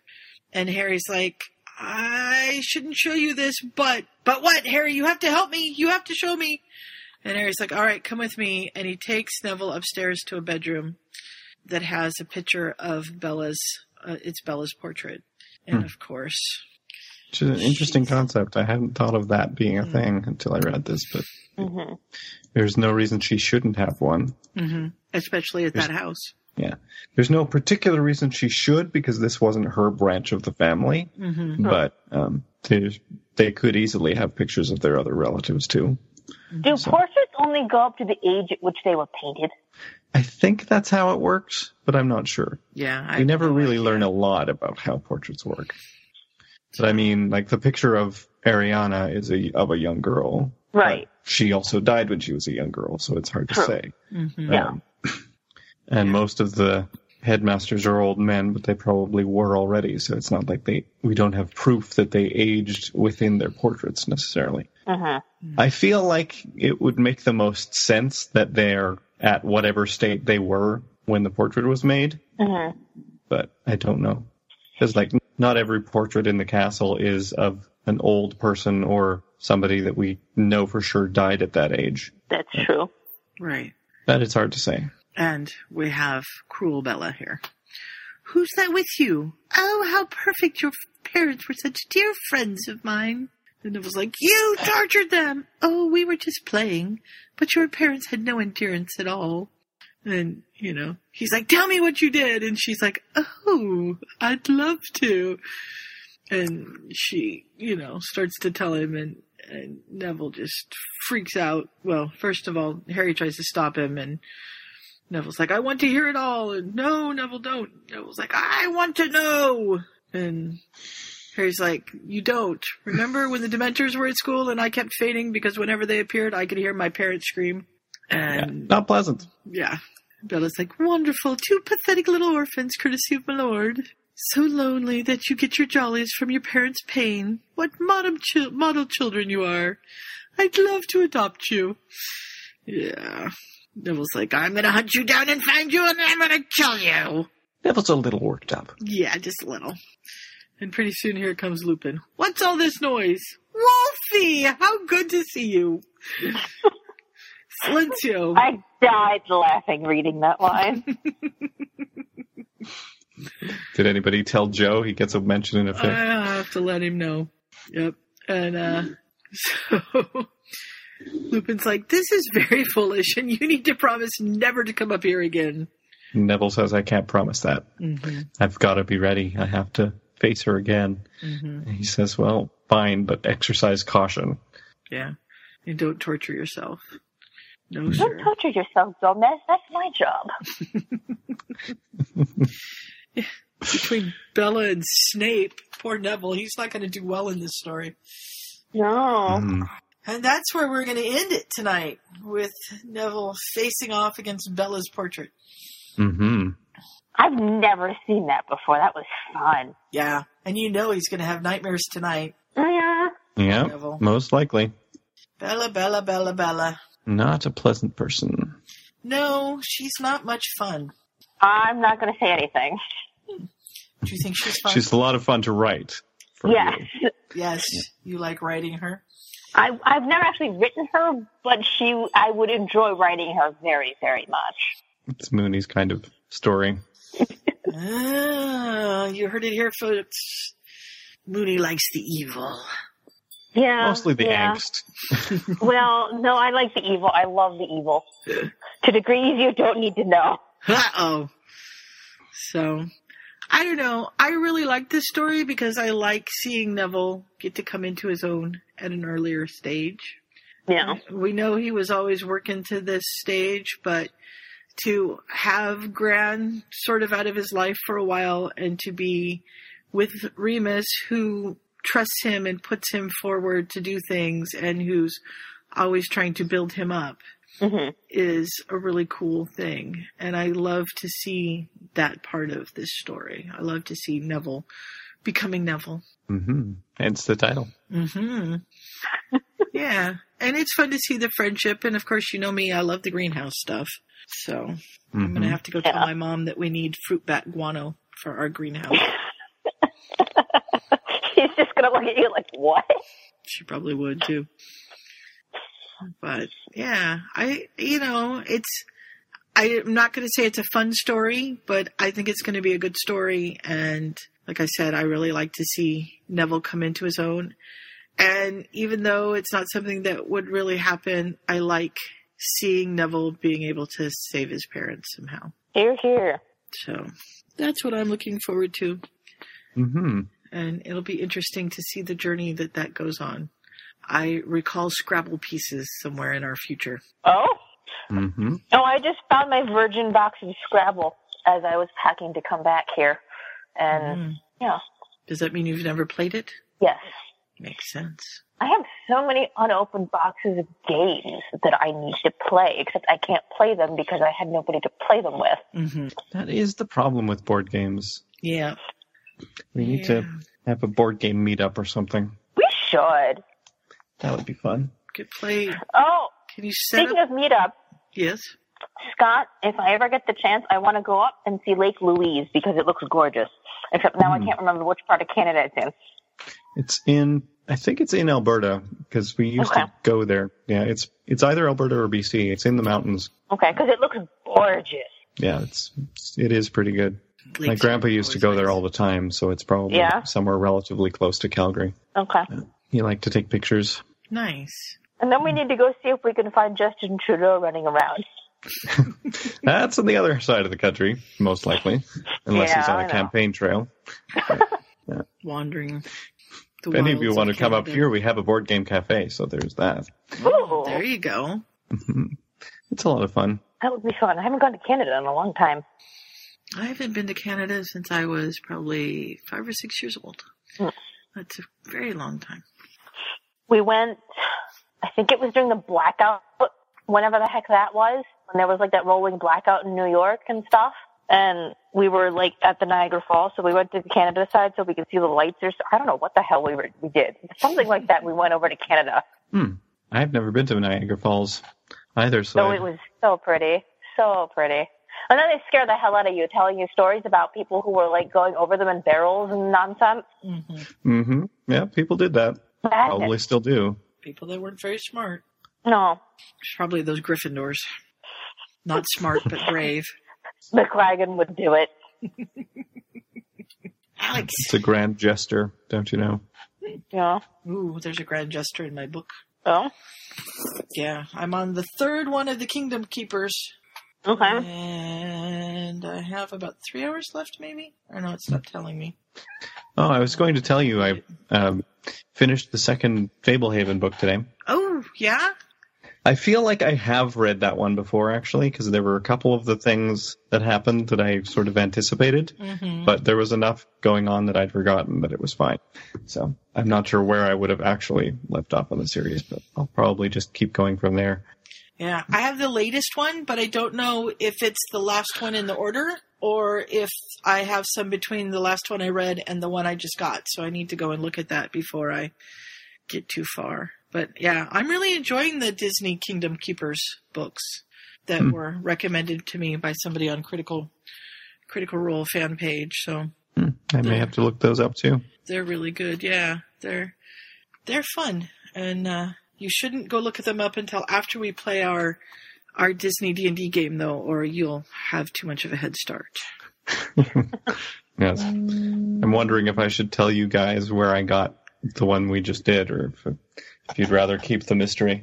Uh, well, it'd be nice to have some other ones to choose from. So, do you guys have anything else to say about this story before we close it out?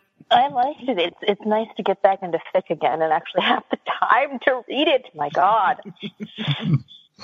Yes, I really enjoyed it. I end up, as I said, I ended up just continuing and reading the whole thing. So it, it's a, it's a good story. Mm-hmm. Yeah. I forgot to take notes.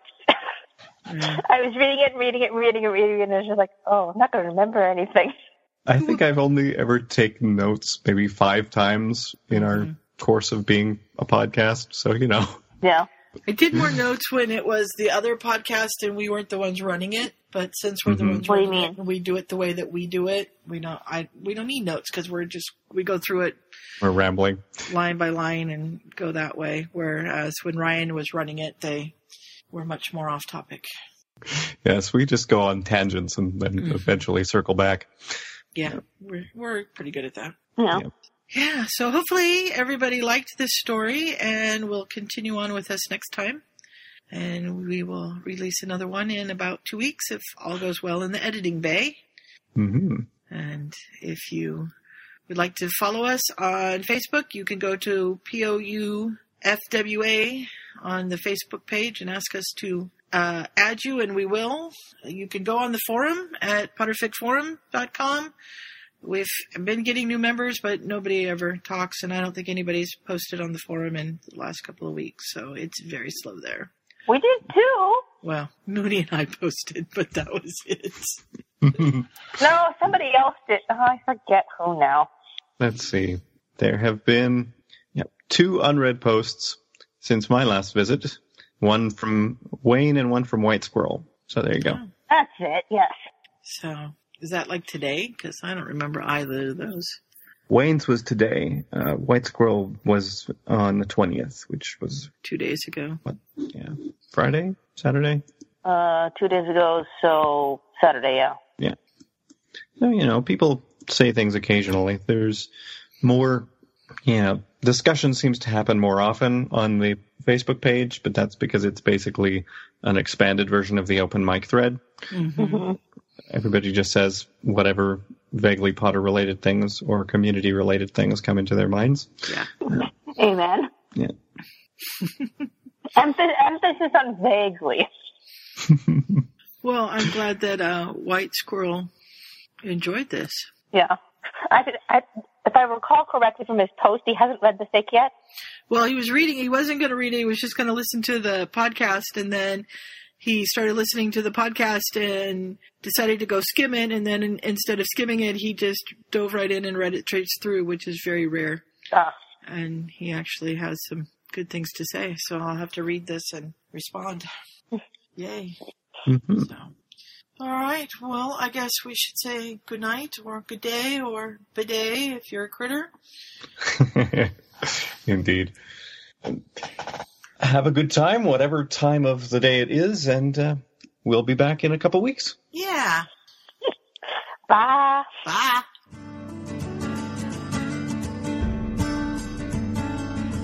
So hold on to the wonder that those books brought to our lives. Keep each other safe. Keep faith. Good night.